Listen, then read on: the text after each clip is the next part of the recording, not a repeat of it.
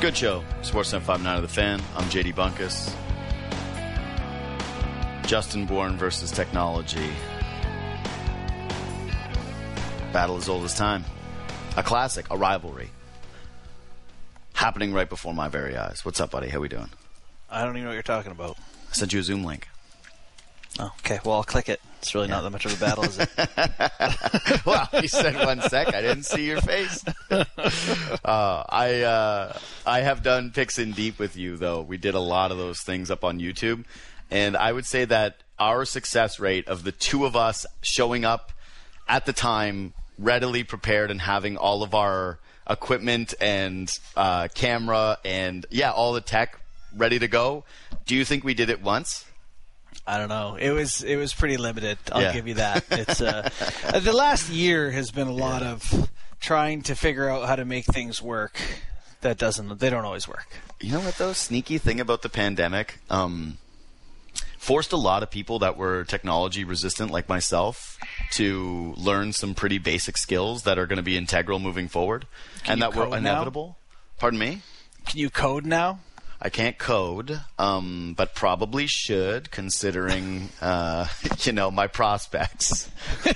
It wouldn't hurt to learn. Is all I'm saying. no, it uh, it wouldn't be the worst idea. Here's the thing about that, though. I'm too dumb, so that's already out. Even just you know the, the that sa- learn to code. I'm already like I couldn't do that. Like, No. What do you mean? You don't even really know what it is. I'm like I know enough. I know enough. I don't think I could do it. But yeah, um, I'm confident. I'm a smart guy. That's one of those things. It's like it's just not happening. It's not happening. yeah, no. Uh, I, told to learn. Yeah, I would say that it's not maybe a lack of intelligence, it's patience. Um, so either way, uh, there will be no coding for me in the near future. So I, I prefaced this like just as I was leading into the break about how weirdly we have not had an off-season breakdown. The last time we spoke, it was at the beginning of free agency, and it was more kind of centered around still the conversation of doubling down on this core and having the realization that oh my god, like they're really, like they're really doing this. That Killer Instinct was internal. That they didn't go out and say we're going to go get someone who is outside the organization that is going to come in here and do something. And maybe they explored those options and they just weren't there. But here's what I can promise you: um, there is nothing about Peter Mrazek, uh, Nick Ritchie, Michael Bunting, and David Kampf that is about Killer Instinct. Like those are not uh, Killer Instinct pieces. Um, none of those guys. I think like Ritchie actually is like a poor playoff performer by all accounts. Uh, Bunting has not done it. Mrazek has been pretty up and down. Had a down year there last season. Kampf is someone who doesn't really provide any scoring. And yeah, Kase is sort of the wild card of this entire free agency where everyone goes like, "Hey, this guy scored a lot before," and then you look at his hockey reference page or his hockey DB and you see games played and you go, "Oh, right, that's why Yeah. someone with that ability gets that kind of money."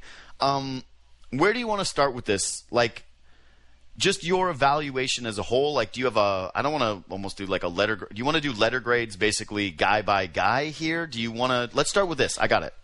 Which one of these players do you think is most likely to replace Zach Hyman? On that top line, Auston Matthews, Mitch Marner, and who is there? Well, probably Michael Bunting. I feel like that's going to end up be. I know, I know. It's lean. It's lean. It's lean. But the, the, the Nick Ritchie thing is like what Zach Hyman is is like the picture of consistency, mm-hmm. and he brings it, and he forechecks, and you can just count on him day in day out. If you ask anyone who followed a Nick Ritchie team, that is like the li- li- literal opposite of what Ritchie is. It's like, yeah, he's big and he's talented and he can do awesome things. He just doesn't all the time. You don't see him for five games, ten games, and then he does some stuff mm-hmm. and he's physical and you're like, I love this version of Nick Ritchie. That's the opposite of Hyman. Hyman had no talent ceiling. Like he couldn't dangle. He had no. He never faked a shot in his career. He, you know, he didn't blow people up. But Ritchie can do those things if he's there and if he's present. So I don't think it's going to be Ritchie. Um, Kampf is like a very solid defensive center, which is something the Leafs haven't had. There's no like, is this guy a center? Does he play center? It's like they got a center here, and he plays he plays some defensive hockey.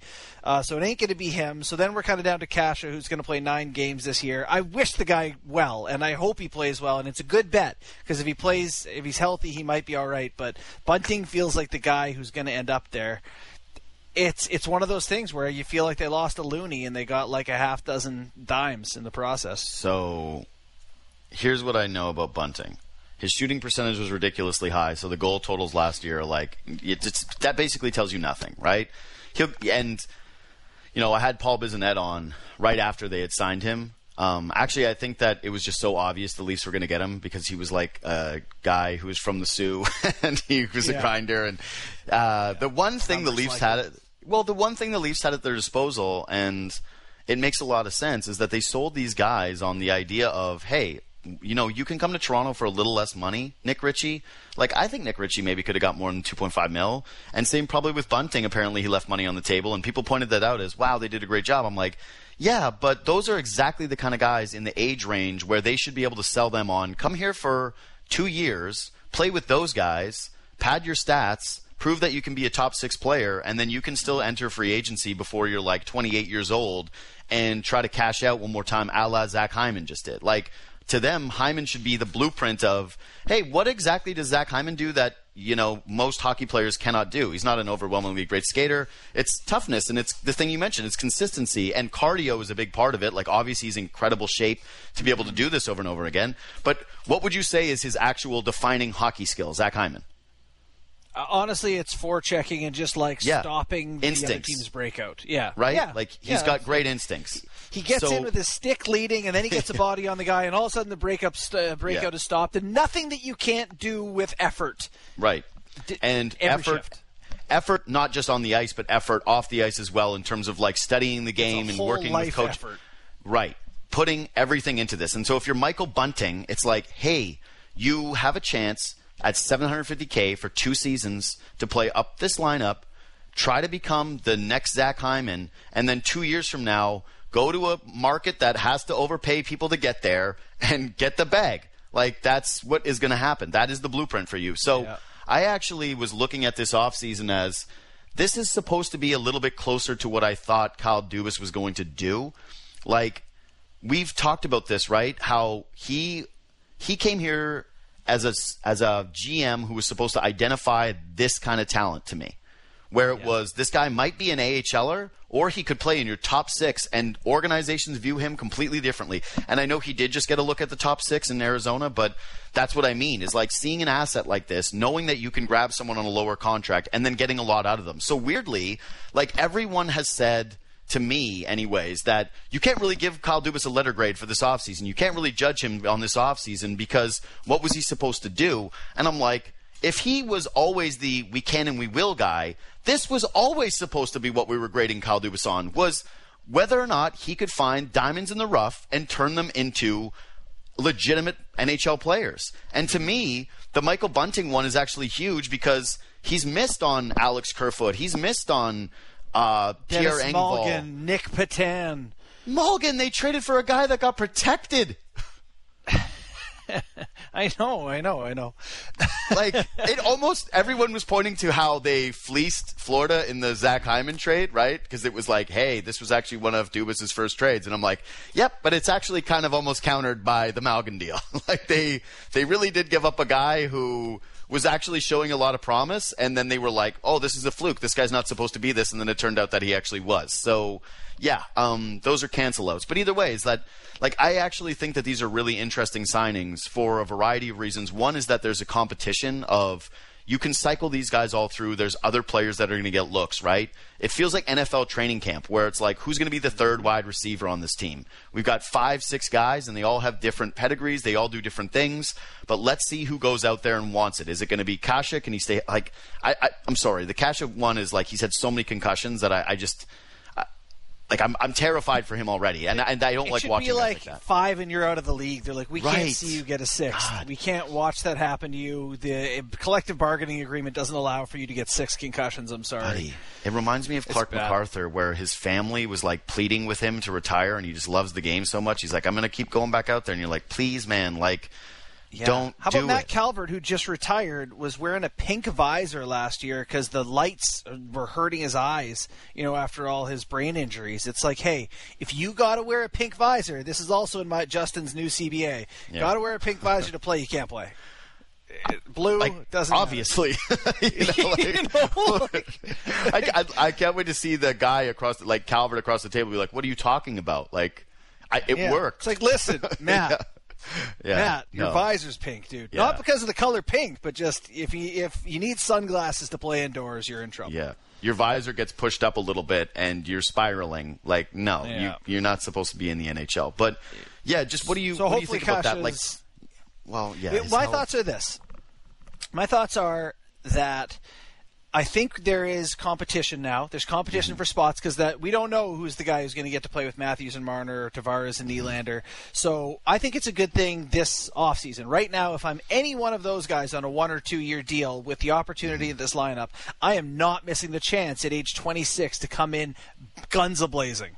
You know, so fingers crossed, one or two of those guys. How many of those guys need to, to hit for you to say what Kyle Dubas did this summer is successful?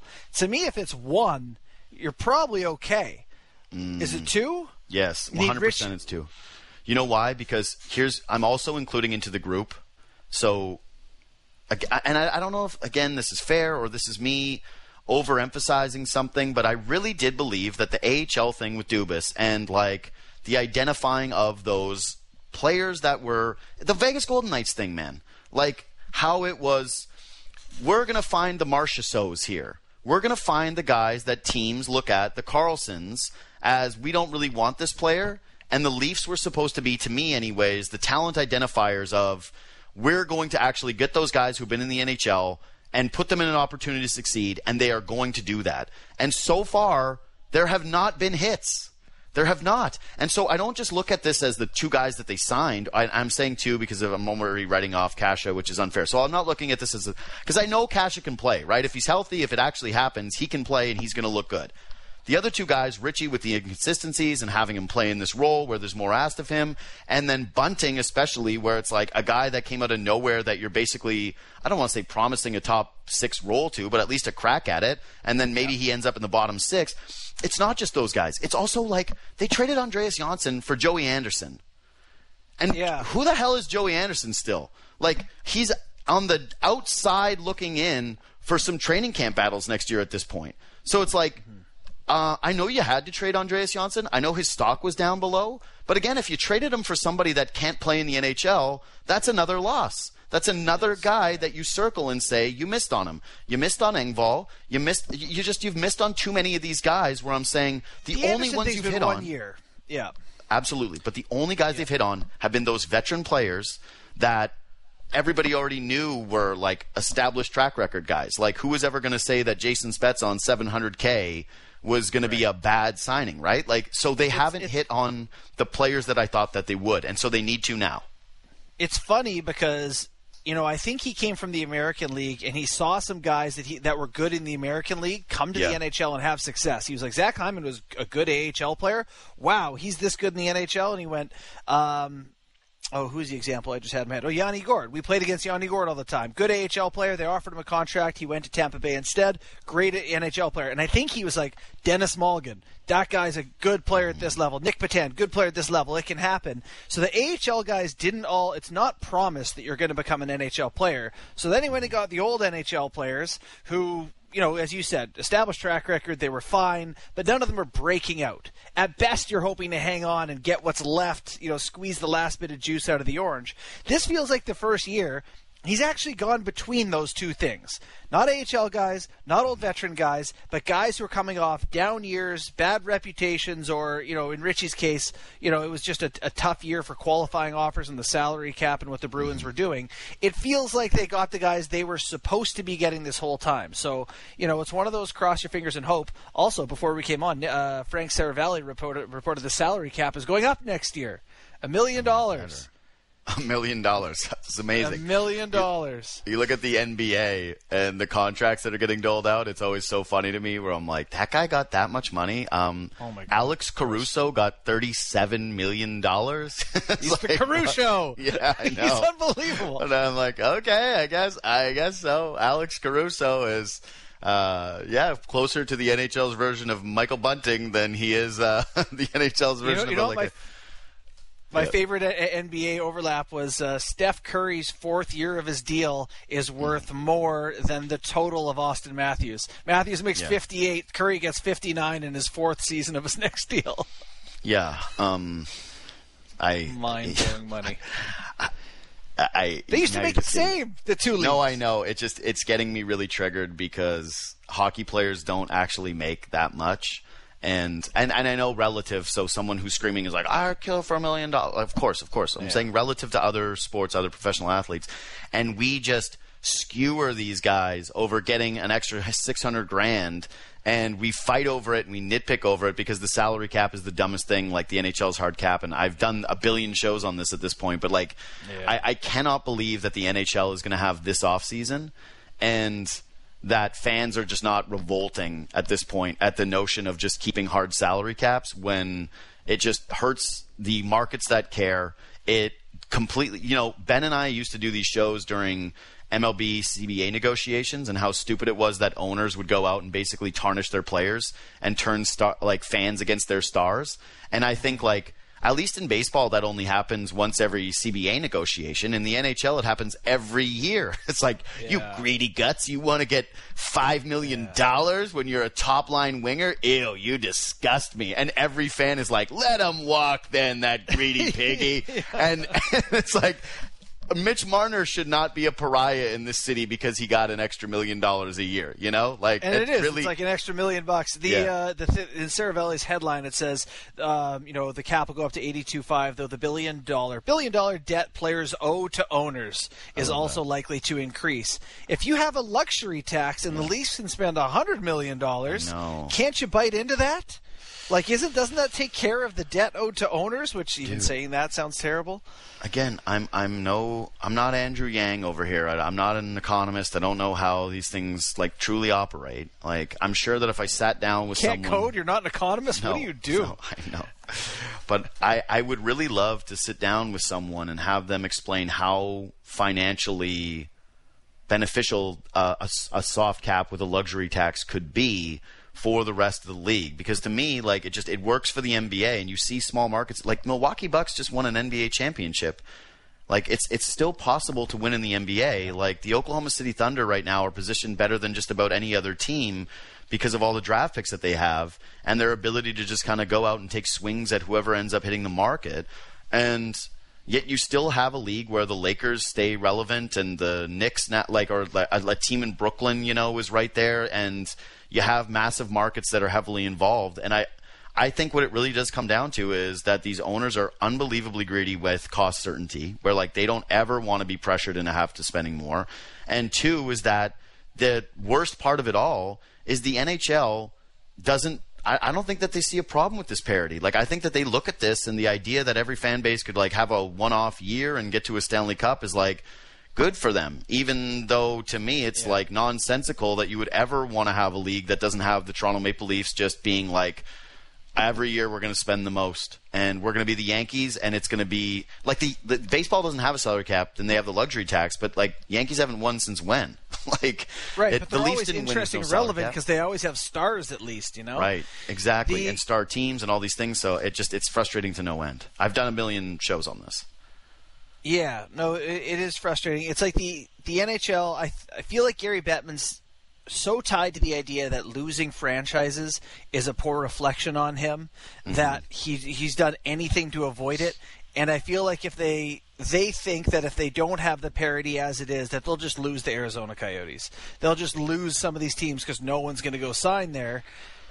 You know, I think I think that's their big fear is losing markets, which okay, you know, I, we- I I know it's and it's easy to say when you're living in Toronto. Of course it is. You're like, I don't care if the Florida Panthers fold ten times over. I don't care if the Arizona Coyotes go. I actually do. I, I do wonder about that actually sometimes if. The Coyotes were like sneakily the worst thing that ever happened in the NHL because it just feels like they're the one massive anchor on this league constantly, and the NHL's ability, like inability and inflexibility to just pull the plug on something that like frankly never worked. Like the only good thing to come out of Arizona is that that Shane Doan. like, it's like we got Shane Doan out of it. Like that Arizona, and I guess we're gonna give credit to Auston Matthews coming from being a byproduct of this. Like it almost sucks that the Leafs have the guy that is. Well, this is why you have Arizona is because it creates the Leafs' best player, but you created the best player that was a monster that's keeping you from winning more games. Like there's Yeah. there's some kind of an irony to it. But anyway, um, back to Leafs. So I guess where I'm coming around to is I'm I'm kind of selling myself a little bit on this offseason. If they were going to go with this approach, I because okay, see I, coming. Well, I didn't love the approach of keeping the team together. To me, it's like you had a team in Seattle. There was so much activity, so much movement that I thought, okay, maybe what you have to do is trade Mitch Marner. But then I'm seeing what's going on with Jack Eichel, and it's a nightmare. And I feel like we're going down this road to teams eventually just trying to capitalize on whatever is there for Eichel. Like, and the the coveting of cap space, I really do look at Marner and say, I think that his value is actually much lower. That there's not a lot of teams that would want to absorb Mitch. Like, tell me who's out there right now that you think would just like chomp at the bit and give you everything for Mitch Marner? Yeah, well, I can tell you, there's teams that should. Yeah, like for sure. You, you know, shouldn't Buffalo? Shouldn't Arizona? Shouldn't Detroit? Yep. You know, shouldn't some of these those sort of like bottom end teams? eh, What's Marner? 24 years old. But Yep. yeah, you're right. The cap hit in in this league is really damaging. Yep. Um, God, it's been tough watching every contract signed amongst Right. our players. Landeskog's deal it was a seven times seven. Yeah. Ah, man, that's tough to watch. I know. But yeah, you're right. That that, that salary cap does hurt. I, I do think that there is merit in the, the guy who's making the decisions not overreacting, and Kyle Dubas saying, "I believe," and this is me being Kyle Dubas. I believe that if I get to take five or six runs with a team that has a core of these four all stars, that eventually we will strike a balance during their prime, and we're going to go on a run. I think that's the bet he's made.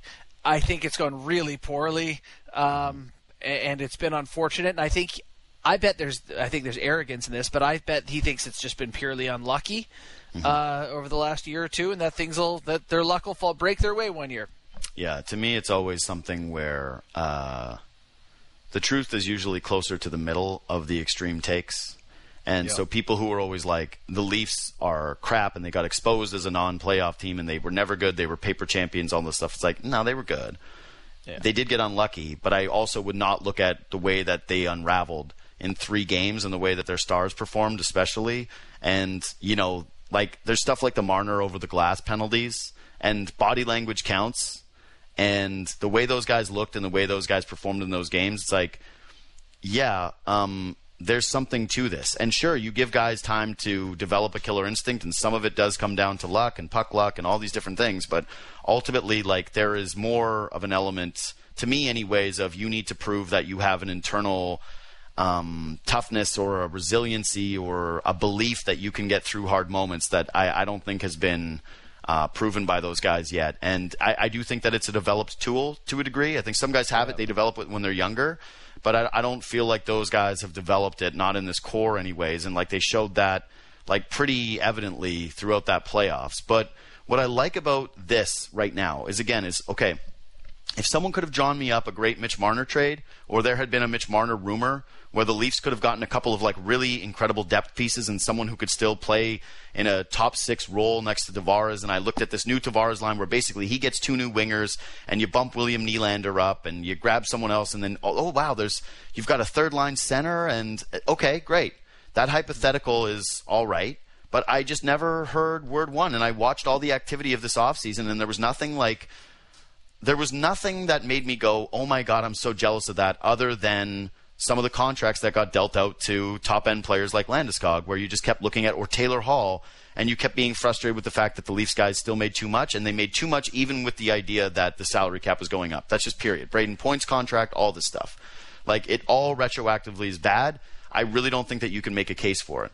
What I do like, though, again, is just like when I look at this roster, and maybe it's because I'm too close to it, but they're just there's just so many forwards now.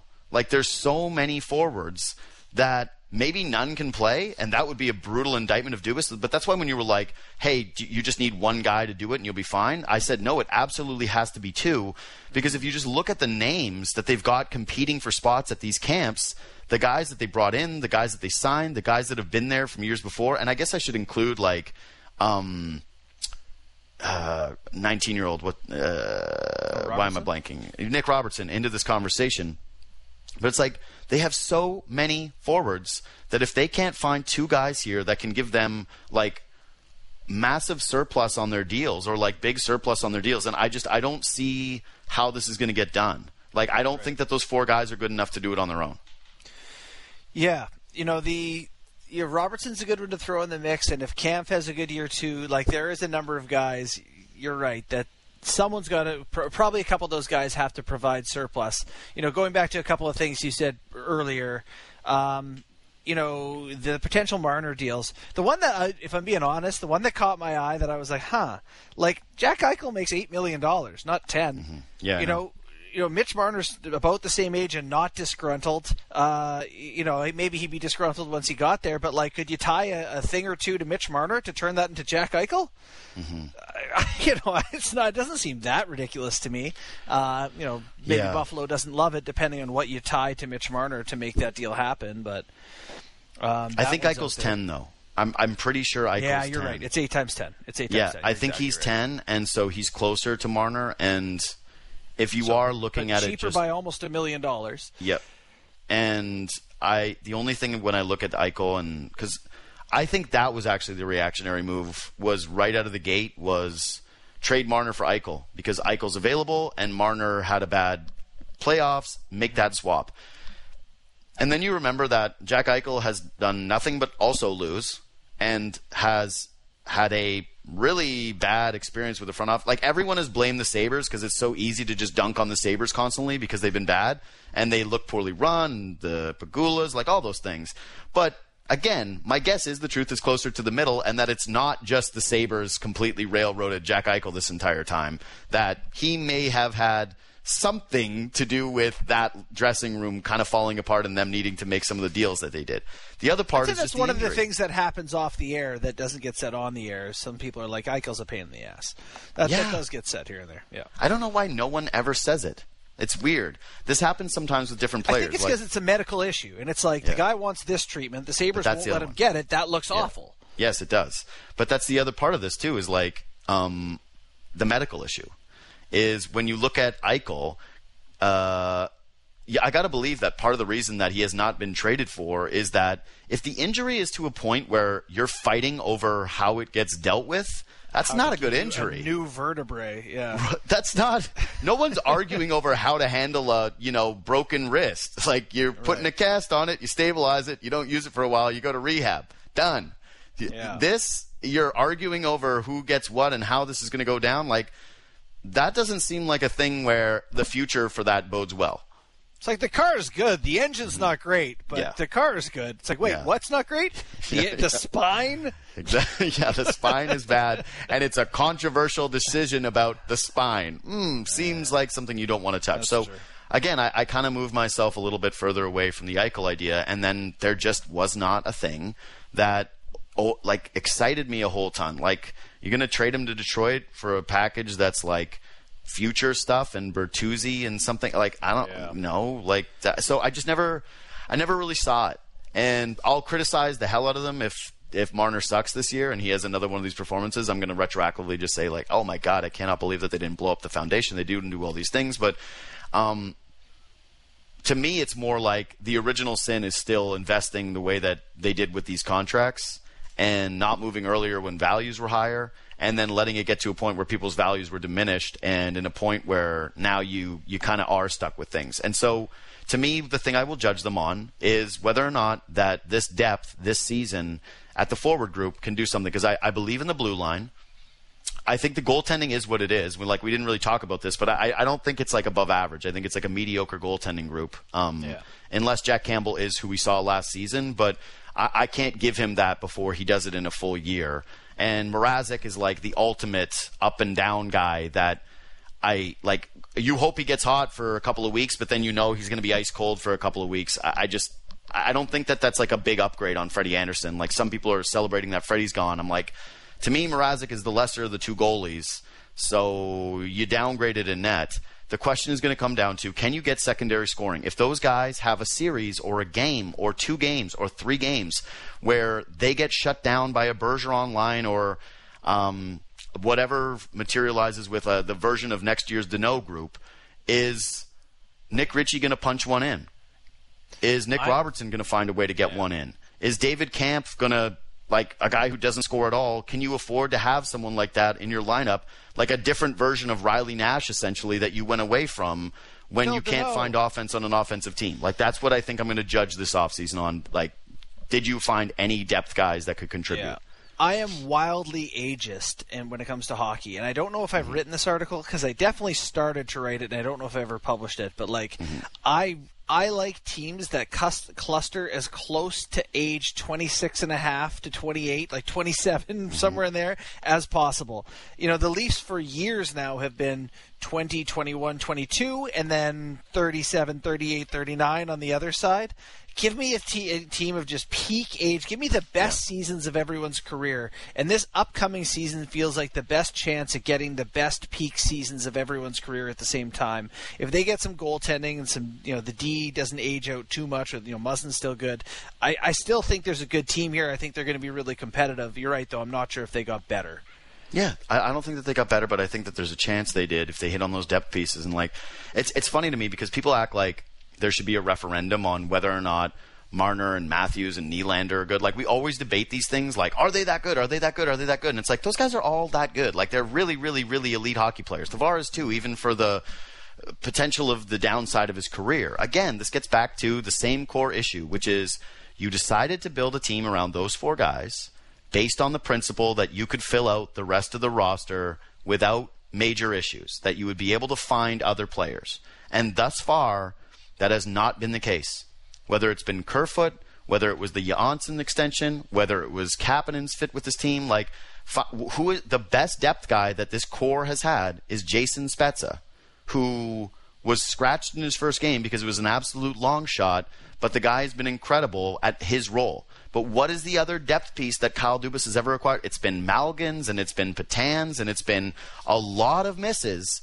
It's finally time to have some hits because I don't believe that having those guys is an impossibility. It's like, do you have the right guy to actually fill out the rest of the roster and identify what this group needs? Because so far it's kind of been like, not really, man, not really.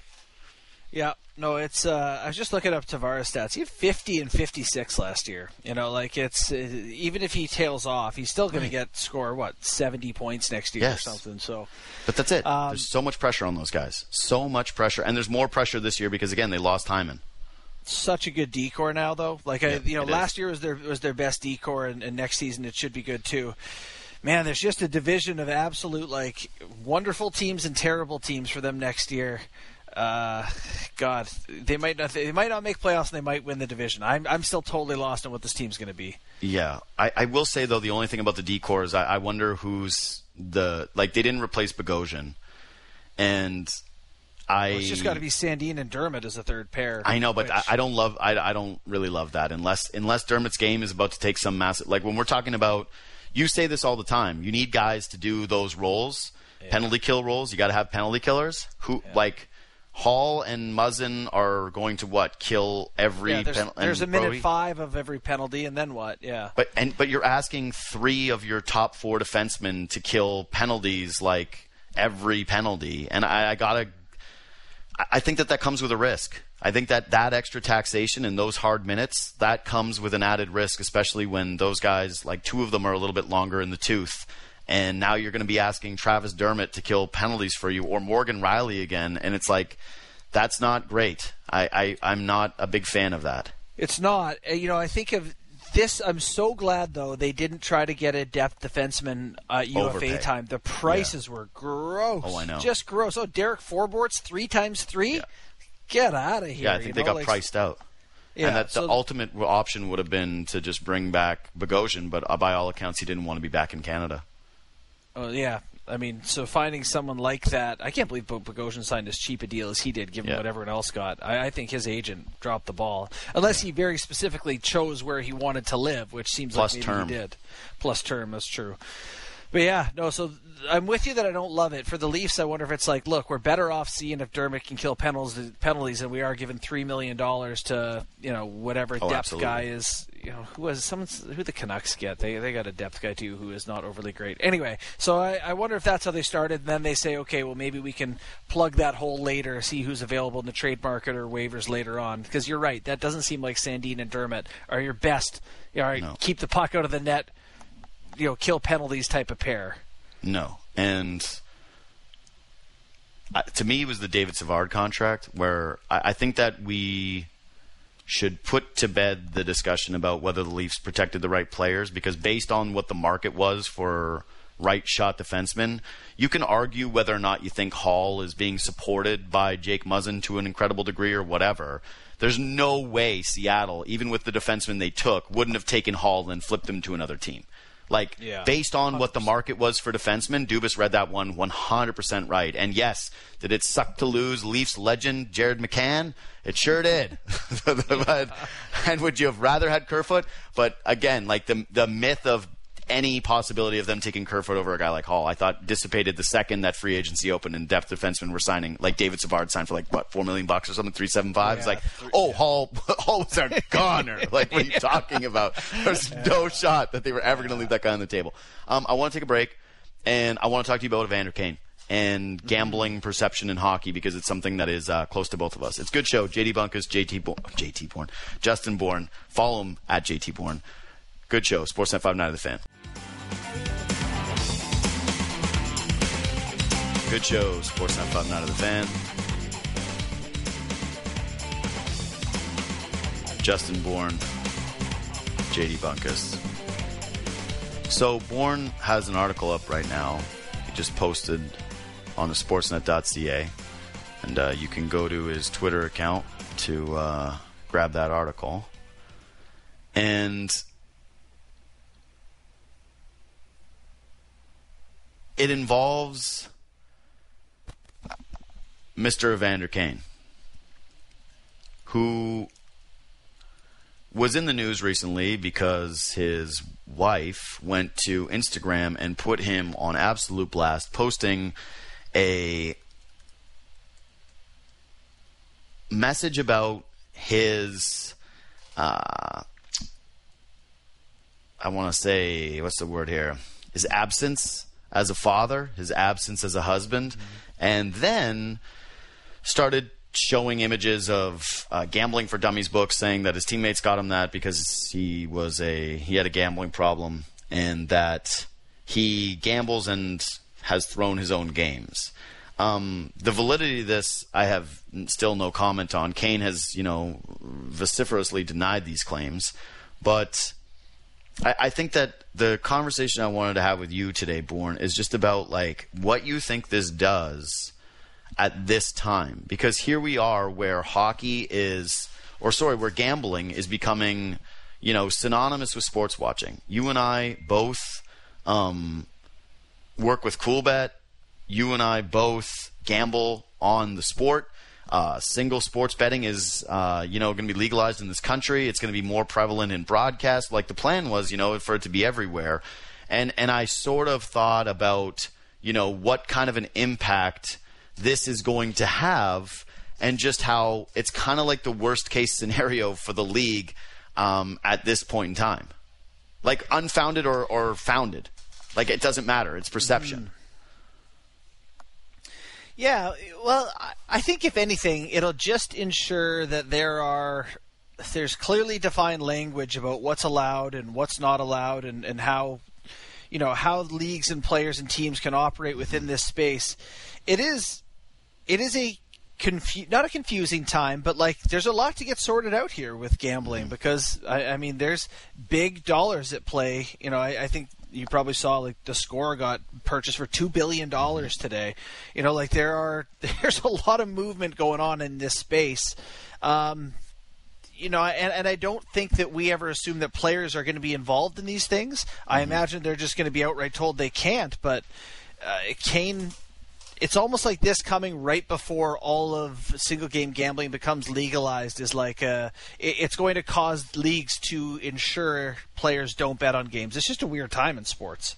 So that's kind of the way that I'm I'm thinking about it is that this could end up being just a net positive. One is that it really shows like si- single sports gambling in Ontario is not allowed or was not allowed because of the fear of fixing games. And the thought process was you had to do a parlay bet, which is you had to bet at on at least two outcomes because it would be next near impossible to rig two things, right? You might be able to rig one, but you couldn't rig the other, and that's why we have it set up the way that it is. Is that the idea? Yeah. Huh. So seeing something like this, I would I would say people go like, oh, see, like no, this is why it is what it is, and blah blah blah blah blah. And now that there's so much money to be had in gambling, is this going to permeate into professional leagues? I would say it's patently ridiculous. One is that players make so much money, and there's such an opportunity to make so much money that like the if they like gambling, the gamble of putting money on your own games and your own it's like a gamble of your career. Like that's a, some next level high stakes stuff. You know, like yeah. this isn't Pete yeah. Rose when Pete Rose was making Pete Rose money, right? Like Michael Bunting played 25 NHL games and they were like, "Here's over a million dollars." You get 750k for two years, and he's like, "Thank you. That seems great." Um, that's still a lot of money. We lose focus on that sometimes. Of like, you see an AHL player get an AHL deal, and you go, "Jason Spezza only makes seven hundred thousand dollars." How many people do you know that make seven hundred thousand dollars? you know, like yeah. who's out there making yeah. seven hundred thousand dollars? That's not a real person money. That's a crazy person money. Yeah. That's that's not a thing. That's a, what careers are out there? Like, oh, so you uh, you build condo buildings? Like what what what is your job? Seven hundred thousand dollars is nothing. Those guys are are not putting those things at jeopardy. Number two is how the hell do you throw a hockey game? Like how do you throw most of these sports? As like left winger. Point shaving can happen. I think there are other sports where it's a little bit more susceptible to uh, throwing a game, but I don't know what that looks like in hockey. Like I don't uh, outside of getting a goaltender who like purposefully gets out of position for some goals to try to mess with like totals or the outcome of the game. Uh, like I, I, don't. I just don't. I don't see winger, how a, a winger could impact a game that way in terms of like really tilting or throwing a hockey game as a winger, like let's say you're in the D zone and you let your D man get behind you for an opportunity. There's no guarantee he's going to score. Exactly. Like guys on breakaways score like 30% of the time. You might have to blow a coverage five times to give up a goal against. Mm-hmm.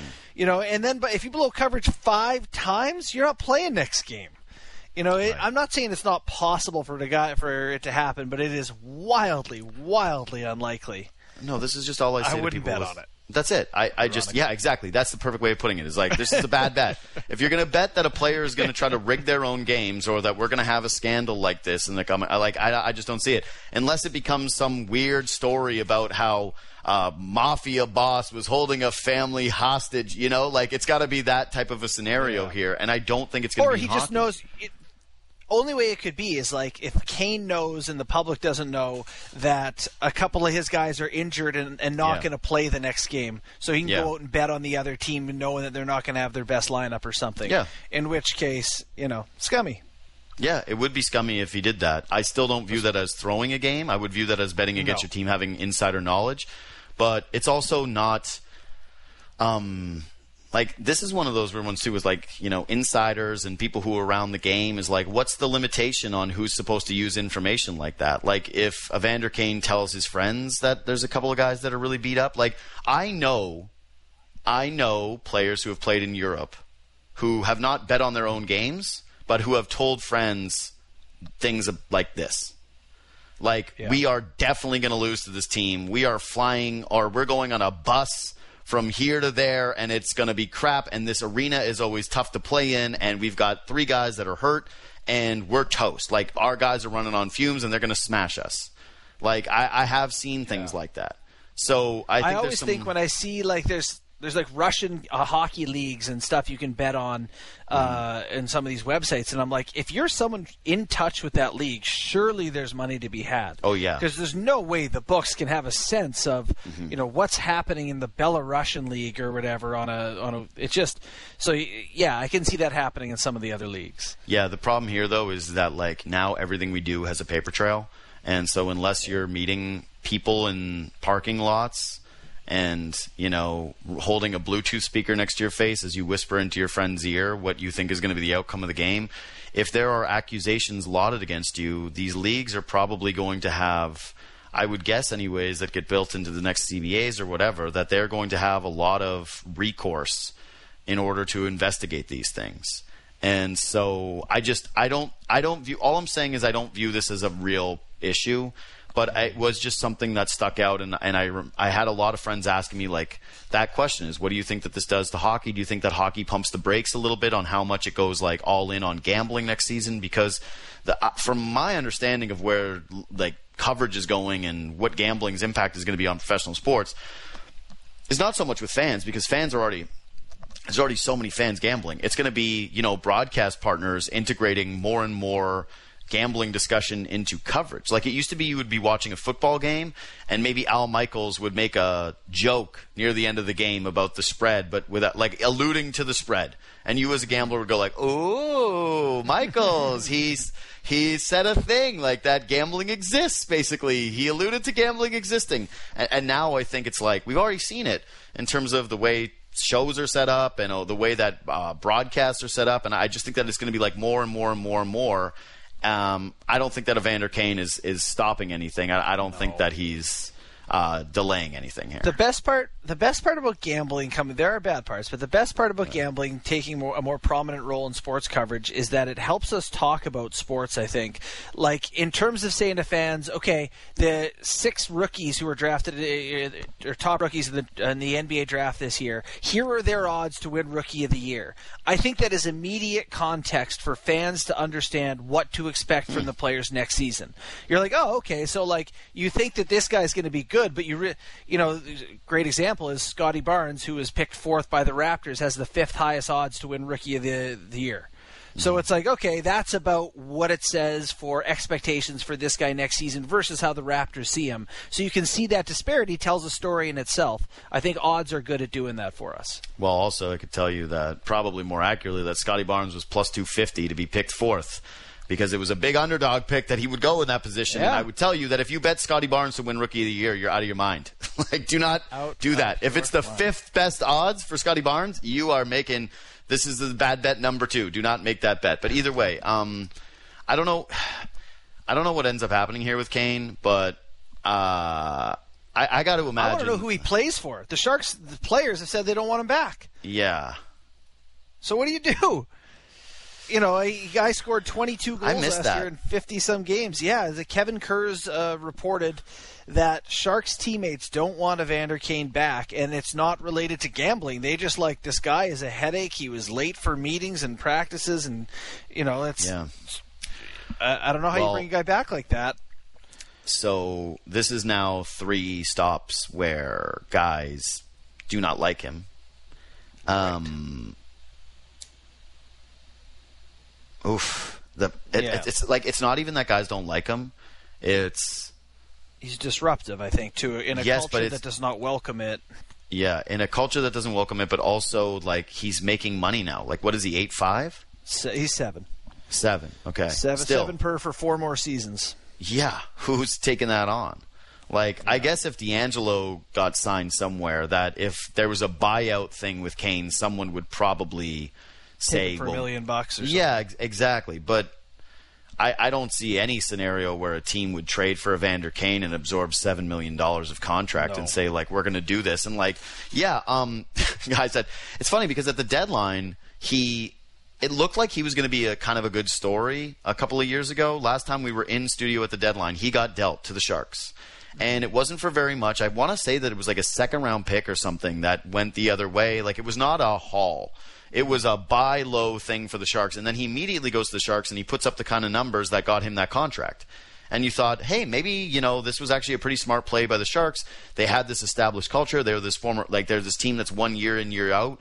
And Kane coming there was finally his realization moment that he had to change who he was as a teammate and as a person in order to like stick around in this league and have success in this league. And now you kind of look at it and say, again, in a sport with this type of anti-disruptive culture, as you put it, if you're going to put the Tony DeAngelo's and the Vander Kanes on your team, it's got to be like a million bucks and something where you go, well, we can cut him if there's one. Yeah. Like he's missed his two practices. Guys are starting to get pissed off. We're starting to feel the vibes of the room are bad. We don't like the way that the coverage is going. Okay, goodbye. Sorry, but like not our problem anymore what's crazy is like there are teams that could use a guy thing. like him. Yeah, there are teams that could use a guy like him. Like could, couldn't Arizona or couldn't Everybody Detroit or whatever or Seattle. But if you know, if they let's say they give you uh, Evander Kane in a first round pick and they eat half of his salary, three and a half million, get Kane, you take a draft pick with him. Or you You're still up, stuck yeah. with a guy who messes up your culture for a rebuilding team. Yeah. I, I just don't think you do it. Yeah. So I don't know what happens with him outside of having a come to Jesus meeting with Kane and the the rest of the team and say he's going to change. It's going to be different. Yeah, except for again, like uh, three strikes are out kind of thing. Like three teams, it's hard to come back and be like, this time is different. And like, Yeah. don't believe my wife who's at home with the kids solo. it's like, believe me. like, no, I, it's like, I don't know. That's hard, hard, hard, hard sell. Either way, yeah, you're right.